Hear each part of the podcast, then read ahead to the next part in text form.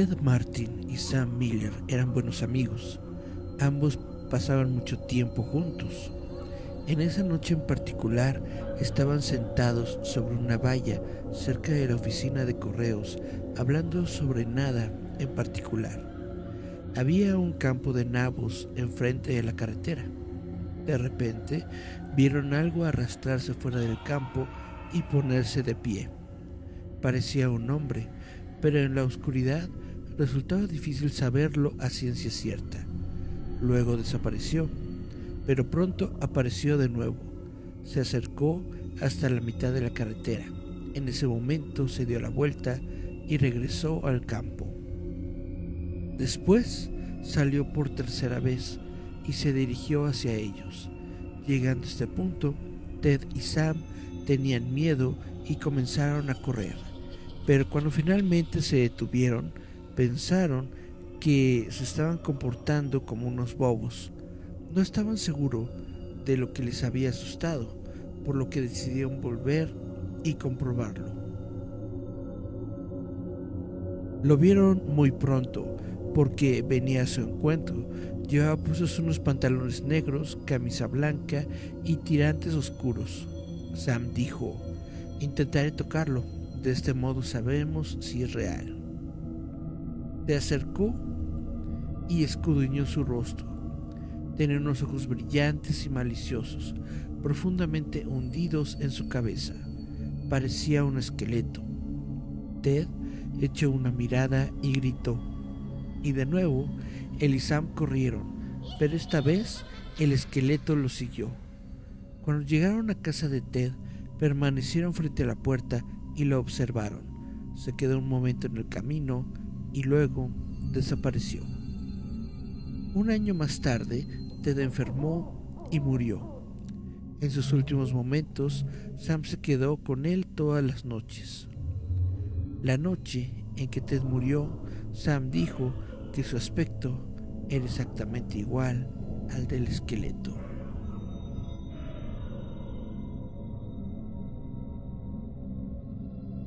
Hola a todos, esto es nada menos y nada más que nuestro quinto episodio de Visitantes Nocturnos. Yo soy Eric Contreras Ayala, espero que se le estén pasando bien, espero que estén tranquilos en sus casas a punto de dormir y pues justamente parece a punto de dormir. Estamos aquí contando algunas pequeñas historias. Lalo Moreno le dio like a nuestro estudio, muchas gracias Lalo. Y bueno, vamos a darle el programa del día de hoy.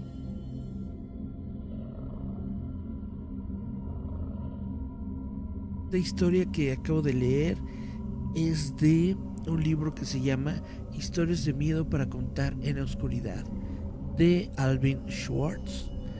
Y bueno, voy a leer otro pequeño cuento corto.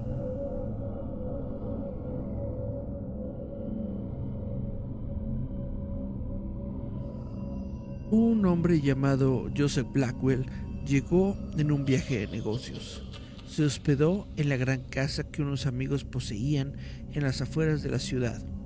Esa noche pasaron un buen rato conversando y rememorando viejos tiempos. Pero cuando Blackwell fue a la cama, comenzó a dar vueltas y no era capaz de dormir. En un momento de la noche, oyó un coche llegar a la entrada de la casa.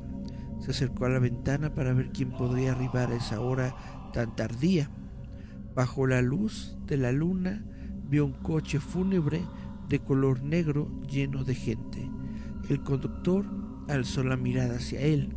Cuando Blackwell vio su extraño y espantoso rostro, se estremeció. El conductor le dijo, hay sitio para uno más. Entonces el conductor esperó uno o dos minutos y se retiró. Por la mañana, Blackwell le contó a sus amigos lo que había pasado. Estaba soñando, dijeron ellos. Eso debe haber sido, repuso él, pero no parecía un sueño. Después del desayuno se marchó a la ciudad. Pasó el día en las oficinas de uno de los nuevos y altos edificios de la urbe. A última hora de la tarde, Él estaba esperando un ascensor que lo llevara de vuelta a la calle, pero cuando se detuvo en su piso, este se encontraba muy lleno. Uno de los pasajeros lo miró y le dijo, hay sitio para uno más. Se trataba del conductor del coche fúnebre. No, gracias, dijo Blackwell. Esperaré al siguiente. Las puertas se cerraron y el ascensor empezó a bajar. Se oyeron voces y gritos y un gran estruendo. El ascensor se había desplomado contra el fondo. Todas las personas que había a bordo habían muerto.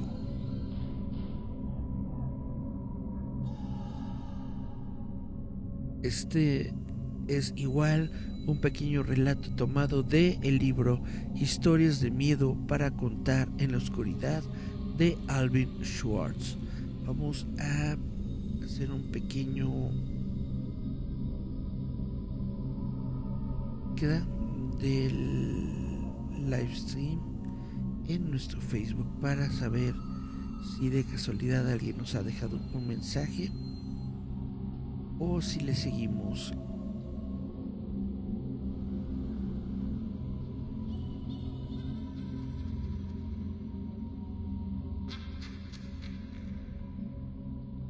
Francisco Fabián López Castillo. Hola, buenas noches. Hola, hola Fabián, ¿cómo te va? Muchas gracias por estar aquí.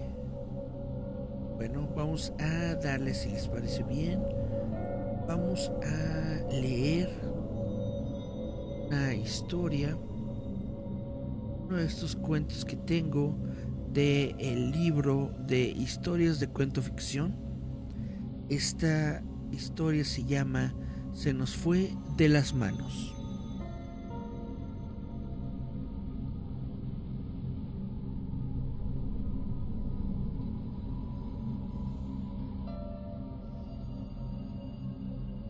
Tuvimos que huir dos días más tarde.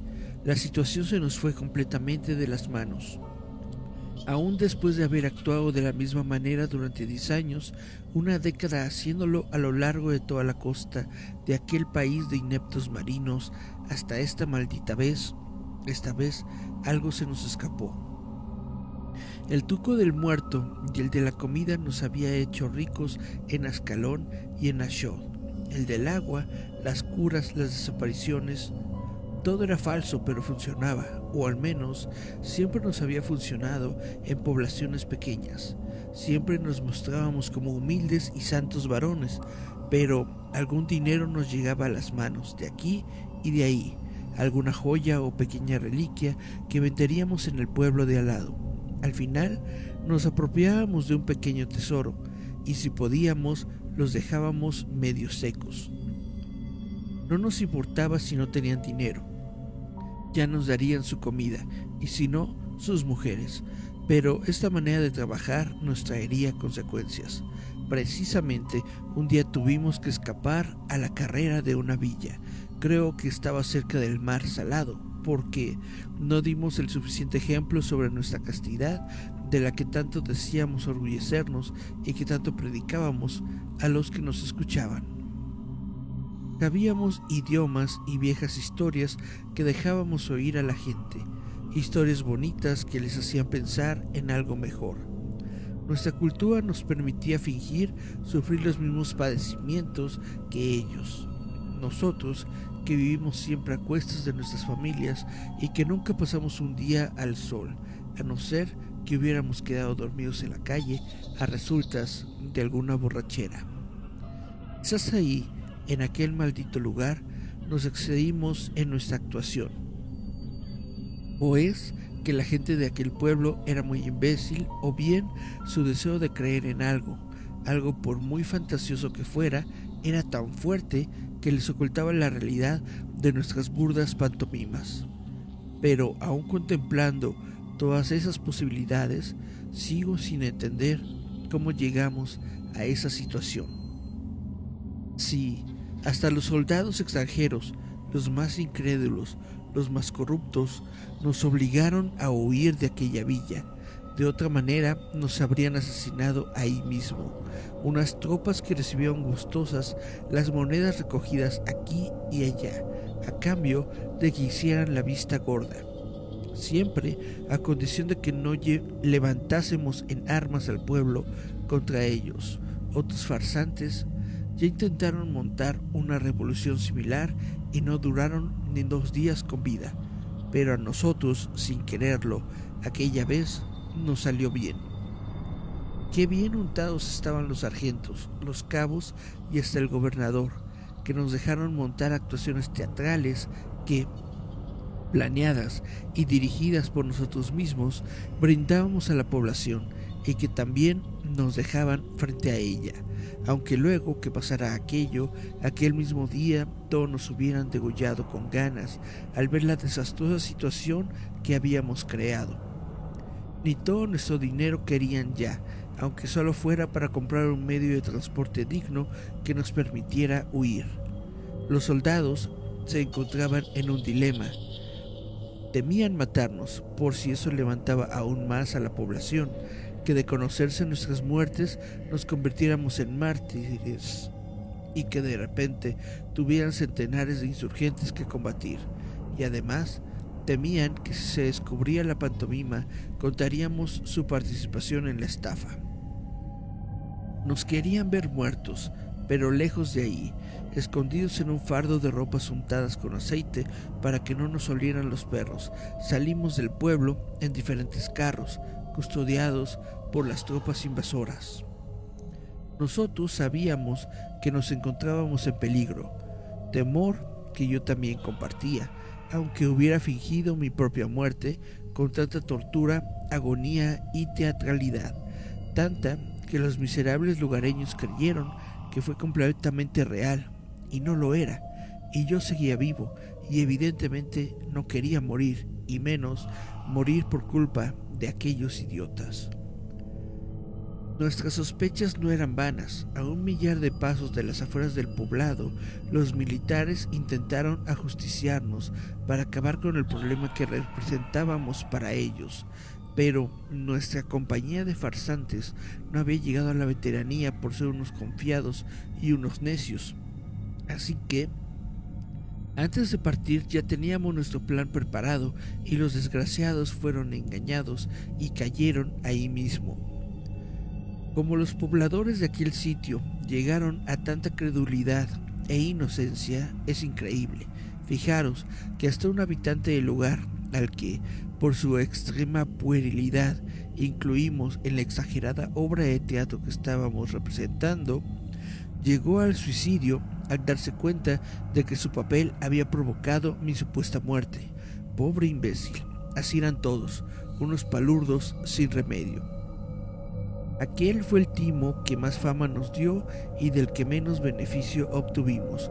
Cuando llegábamos a un nuevo lugar, al rato nos enterábamos de que ya se sabía de nuestras acciones, que nos conocían, si no por nuestras caras, sí por nuestras pasadas actuaciones, de modo que no tenía sentido ni siquiera comenzar a orquestar el bulo en aquel nuevo sitio. Así, continuamente, tuvimos que recorrer millas a la carretera. No nos quedó más remedio que cambiar de planes. Eso si no, íbamos a comenzar a trabajar con la edad que teníamos ya. Nos ganaríamos el sustento de otro modo. Atracábamos a otros peregrinos, algunos de ellos murieron, algunos de nosotros también. En varias granjas nos hicimos pasar por obreros a sueldo. Al final, y seguros de que no se sabría ahí nada de nuestra historia, ya pobres y desgraciados, nos fuimos a retirar en un villorio, pasando el gran río de las dos tierras. Cercano a la floreciente ciudad de Cachemira, sin ocurrírsenos jamás durante 30 años volver a intentar pegar el gran golpe. Teníamos miedo y al final nos convertimos en vulgares ladrones nocturnos, rateros del 3 al 4. Timadores de raza como nosotros acabamos robando quesos, ovejitas y ropas tendidas a secar. De día nos disfrazábamos de hombres sabios dispuestos a dar consejos a cambio de míseras propinas. De noche, en los tugurios más abyectos, engañábamos a todos, prostitutas, borrachos e ignorantes, para sacarles los sueldos, los favores, la copa de vino cuando no miraban, y si no aceptaban o no caían en el engaño, a la salida del antro, el cuchillo les convencería. Así pasamos una vejez mísera, cuando en la juventud fuimos más ricos que reyes. Ahora vivíamos como muertos de hambre o sucios mendigos, llenos de pulgas y moretones, escupidos por niños, niños que aún eran más pobres que nosotros. ¿Cómo nos arrepentimos ahora de lo que hicimos? Tendríamos que haber pasado en largo cuando vimos aquel vilorio cochambroso, requemado por el sol y que apestaba a mierda de cabra. Por lo más sagrado, ojalá no hubiera ocurrido aquello nunca, nunca, nunca. Con nuestra muerte espero que todo acabe. Qué vergüenza que alguien supiera de nuestra fatalidad. Nadie debería saber sobre aquello que ocurrió en Giensolomnia. Maldito día en el que se nos pasó por la cabeza timar a aquellos malditos palestinos, pobres de solemnidad, inútiles y bobos que nos creyeron completamente. Estúpidos ignorantes, sí, hasta algunos de los doce componentes de la comunidad que formamos en aquel desgraciado pueblo estaba convencido de que había llegado el libertador que mi persona era la elegida por Dios.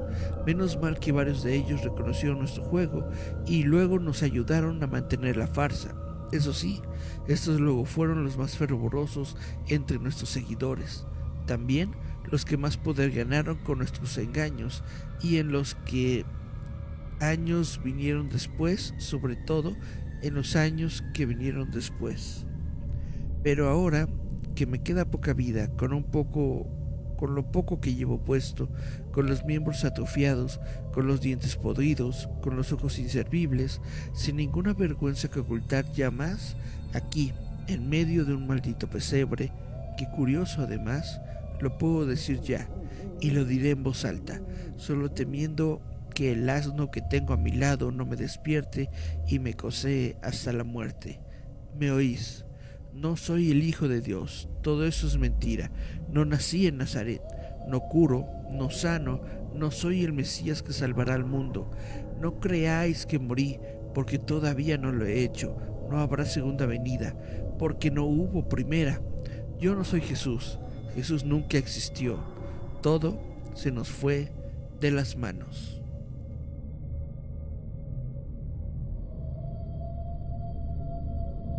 Bueno, pues este fue un pequeño relato bastante interesante de este libro que se llama Historias de cuento ficción, que obviamente es una eh, es, es una sátira, una sí, una, sátira sobre el sobre el cuento de Jesús de Nazaret. Eh, pensando que engañó a todas las personas justamente del pueblo, haciéndoles creer que él era el Mesías y obviamente no lo era y tuvo que fingir su muerte. En fin, Francisco Fabián López Castillo, ¿cuál es su más grande historia? Pues no lo sé, hay muchas historias en este mundo, hay muchas, muchas, muchas historias que contar, que leer y que pues eh, difundir para todos ustedes que nos están viendo o que podrían llegar a vernos y escucharnos en un programa futuro.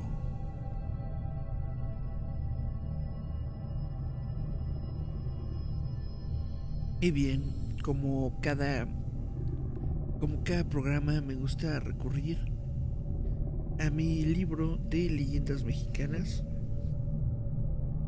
Un libro de leyendas mexicanas de todos los tiempos, tiene eh, leyendas de la colonia, tiene leyendas un poco más actuales. Y bueno, vamos a pasar a leer una de las bonitas leyendas que hay en este libro. Si a todos ustedes les parece bien, vamos a comenzar. Antes, eh, Araceli García le dio like a nuestro stream. Muchas gracias. Francisco Fabián López Castillo también le dio like a nuestro stream. Muchas, muchas gracias por sus likes y por estar aquí. Esta leyenda es de la princesa Masrat y es una leyenda de Sonora. La, llegada de los conquistadores blancos a las tierras de la representó también el arribo de la tragedia y la muerte, porque muchos de los indios murieron al intentar defender su pueblo y tratar de conservar su libertad. Las regiones que primero sucumbieron fueron las del sur, pues a los españoles se les dificultaba internarse en la maleza para inspeccionar. Ubik era el rey de ese lugar, donde los grandes señores no habitaban en palacios grandes y llenos de riqueza, sino por el contrario, vivían en una choza mucho más amplia y cómoda que la de los súbditos. El rey y su familia tenían el privilegio de vestir con las mejores pieles de la región. La princesa Masrat, que significa pájaro, era la hija mayor del rey. Poseía una gran belleza debido a su piel color canela y a su bien formado cuerpo. Un buen día, la noticia de que extraños hombres blancos habían aparecido en regiones vecinas llegó a los oídos de Ubik. Sin embargo, esto no preocupaba tanto al rey como la salud de su hija, que había caído gravemente enferma. Once días llevaba en cama Masrat y no mostraba algún síntoma de mejoría, a pesar de que todos los hombres más viejos de la tribu habían dado sus consejos. Al mismo tiempo, los sacerdotes habían pedido a los dioses traer de vuelta la salud de la princesa, pero la extraña enfermedad no cedía. Era un hecho, la pobre princesa estaba muriendo y nadie podía salvarla. Su bello rostro se había demacrado y su cuerpo perdió la forma. Días después llegó al palacio del rey un indio agitado cansado por el largo camino que había recorrido, pero sus ojos brillaban extrañamente. De rodillas ante el rey, le explicó el motivo de su llegada. Pertenecía a una tribu vecina que ya había caído en poder de los hombres blancos, entre quienes venía un hombre viejo al que todos respetaban y llamaban padre relató que una noche él mismo había visto cómo el padre curaba a un indio que estaba condenado a morir. Luego de que le puso algo extraño en la boca, tres días después el enfermo andaba y comía como si nada le hubiera pasado. Explicó también que días después se enteró de la, grave, eh, de la gravedad de la princesa y había tomado la decisión de venir hasta el rey para darle una última esperanza. Por ello, se atrevió a burlar la vigilancia y por diferentes atajos había llegado a decirle que la única salvación de Masrat estaba en las manos del padre que veían que venía con los blancos. El rey de Ubik le escuchó sin interrupción y luego le habló. Tú irás hasta donde están los blancos y traerás al padre del que me hablas. Prométele que si sana a mi hija, yo le daré riquezas y compartirá a mi lado el poder. Pero que venga solo, pues mi tribu vería con malos ojos que no esperemos a los blancos, listos para enfrentarnos a ellos. Pero, ¿y si el padre se rehúsa a abandonar a los suyos? preguntó el indio. Me responderás con tu vida, si mi hija muere sin que ese hombre extraño haya tratado de salvarla. Así pues, al amanecer, llegaron a la choza del rey Ubik, el mensajero y el padre Tiburcio, miembro de la expedición del capitán Ramiro de Ulloa. La princesa ya casi no se movía ni abría los ojos. Al parecer, le quedaba muy poco tiempo de vida. Se dice que el padre Tiburcio, antes de seguir el camino religioso, había estudiado medicina. Afortunadamente, descubrió rápidamente cuál era el mal que aquejaba a la princesa, de tal forma que empezó por darle una pequeña dosis de un medicamento para disminuir la fiebre y suministró otras medicinas que la curarían muy lentamente. Por fin, y luego de varias semanas, Masrat estaba fuera de peligro. Las risas alegres regresaron a los rostros de los padres de la doncella, así como a las caras del resto de los habitantes de la región. En la casa real, la alegría era general y el padre Tiburcio colmado de atenciones. Sin embargo, tenía la intención de volver con los suyos y muy pronto se lo hizo saber al rey. Ubik, a quien no le agradó la idea, pues no entendía razones y se negaba a aceptar la partida del padre, por lo que le ordenó permanecer en la región. El padre Tiburcio le hizo comprender el peligro que corría la tribu entera si él no regresaba a donde estaban sus compañeros, ya que éstos vendrían a buscarlo y se apoderarían del reino. La oposición fue general. El padre Tiburcio no se iría y si sus compañeros, los españoles, se acercaban en su búsqueda, pelearían contra ellos.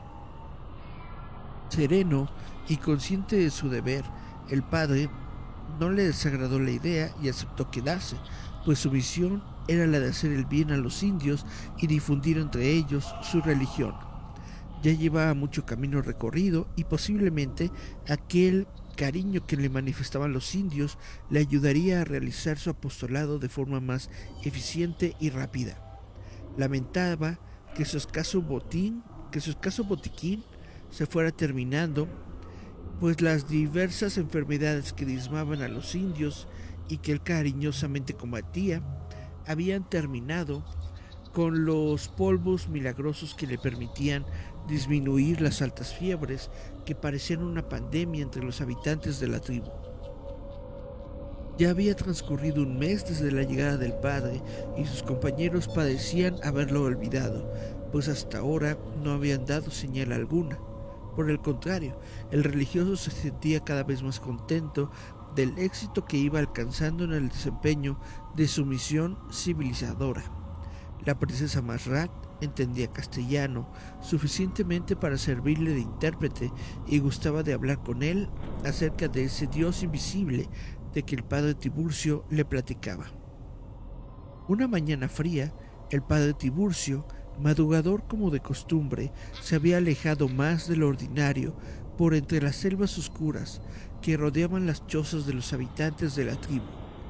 Le gustaba recorrer estos paisajes y recoger todo tipo de hierba, pues pensaba que algunas debían ser curativas y ello serviría para sonar a los enfermos de la región. Cargando un montón de ramas de color verde, llegó el padre Tiburcio hasta la casa. A su encuentro se salió la princesa con el rostro ensombrecido y los ojos llorosos. Muy asustada le explicó al religioso que en la ciudad había más de 20 enfermos del mismo mal que ella tuvo. Todos pedían que el padre acudiera a sanarlos, pero como ella estaba al tanto de que los milagrosos polvos curativos se habían terminado, no se explicaba entonces cómo el padre iría a contrarrestar la amenaza que pesaba sobre él, pues si no curaba a los enfermos, lo condenarían a muerte. Ante la situación del padre Tiburcio, empezó su noble misión de médico y no tardó por salvar su vida, sino por cumplir todo su apostolado. Sin embargo, el cuarto día, cinco enfermos habían muerto y otros nuevos pedían su atención. El rey Ubik estaba muy enfadado. No entendía por qué el padre no había curado a los enfermos, pues tenía la firme idea de que no eran las medicinas las que curaban, sino la voluntad del sacerdote. Con el paso de los días, la princesa lloraba, pues ella sí entendía claramente el problema, pero no le encontraba solución. Sus ruegos habían fracasado ante la insistencia y necedad de su padre. El quinto día, los enfermos habían aumentado, por lo tanto, el rey había ordenado ejecutar al inocente sacerdote. Esa misma tarde, Masrat visitó a los enfermos más cercanos a su casa y les dio de beber una extraña poción que llevaba en una vasija de barro nuevo. Dos eran los enfermos de aquella casa y a los dos, con múltiples esfuerzos, les hizo beber la poción. Minutos después, unos fuertes vómitos atacaron a los indios enfermos, quienes al poco rato tenían menos fiebre y un sueño más o menos tranquilo se apoderó de ellos. Como una buena samaritana, la princesa fue de casa en casa ofreciendo la rara medicina. Al día siguiente, los enfermos habían recobrado la temperatura normal y ni una sola muerte se había registrado. Ubik estaba tan admirado que ordenó liberar al padre y Masrat, arrodillada ante una imagen del crucificado, lloraba de alegría. Poco después, el padre Tiburcio se daba cuenta del milagro, ya que cuando la princesa consideró causa perdida la atención del padre, le rogó al Dios bueno de los blancos curar la enfermedad. Como no tenía otra ofrenda más que las hierbas traídas por el propio sacerdote, las colocó al pie de la imagen. Mientras la princesa elevaba su ruego, sintió que sobre su cabeza inclinada había algo, había caído algo. Buscó y encontró una ramita de las que había colocado en el crucifijo. Miró rápidamente la imagen y sintió que sobre sus ojos estaba fija la mirada buena del mártir. Vio en sus labios desfallecer una sonrisa y creyó interpretarlo como un mensaje divino. De todas las hierbas eligió las más frescas, la molió en un metate hasta formar una masa compacta, le agregó agua y coló el jugo. Así pues, llena de esperanza, fue a ofrecer la bebida a todos los enfermos y quedó muy sorprendida al ver los resultados. Todos los indios se salvaron y salvó también la vida del padre Tiburcio.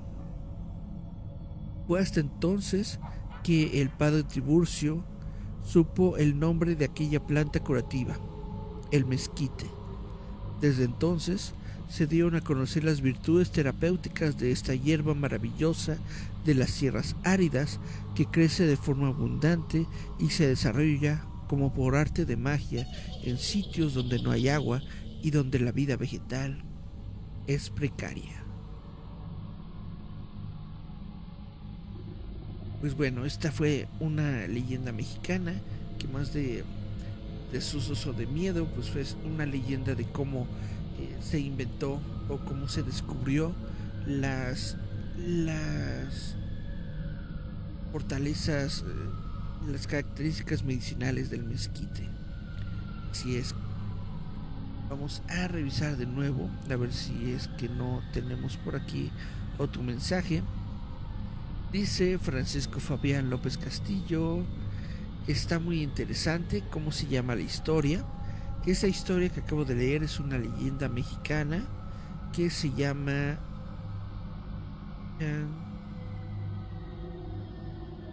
Se llama La Princesa Masrat y es una leyenda de la provincia de Sonora.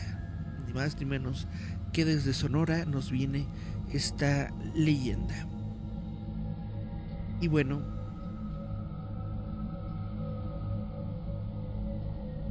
y no hay más mensajes, yo creo que podemos terminar aquí el programa del día de hoy.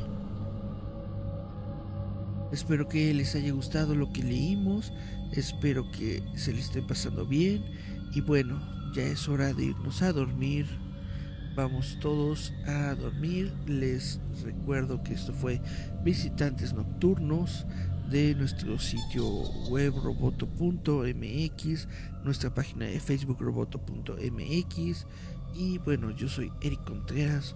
Nos escuchamos, vemos la próxima semana en otra historia de los visitantes nocturnos. Chao, chao, chao.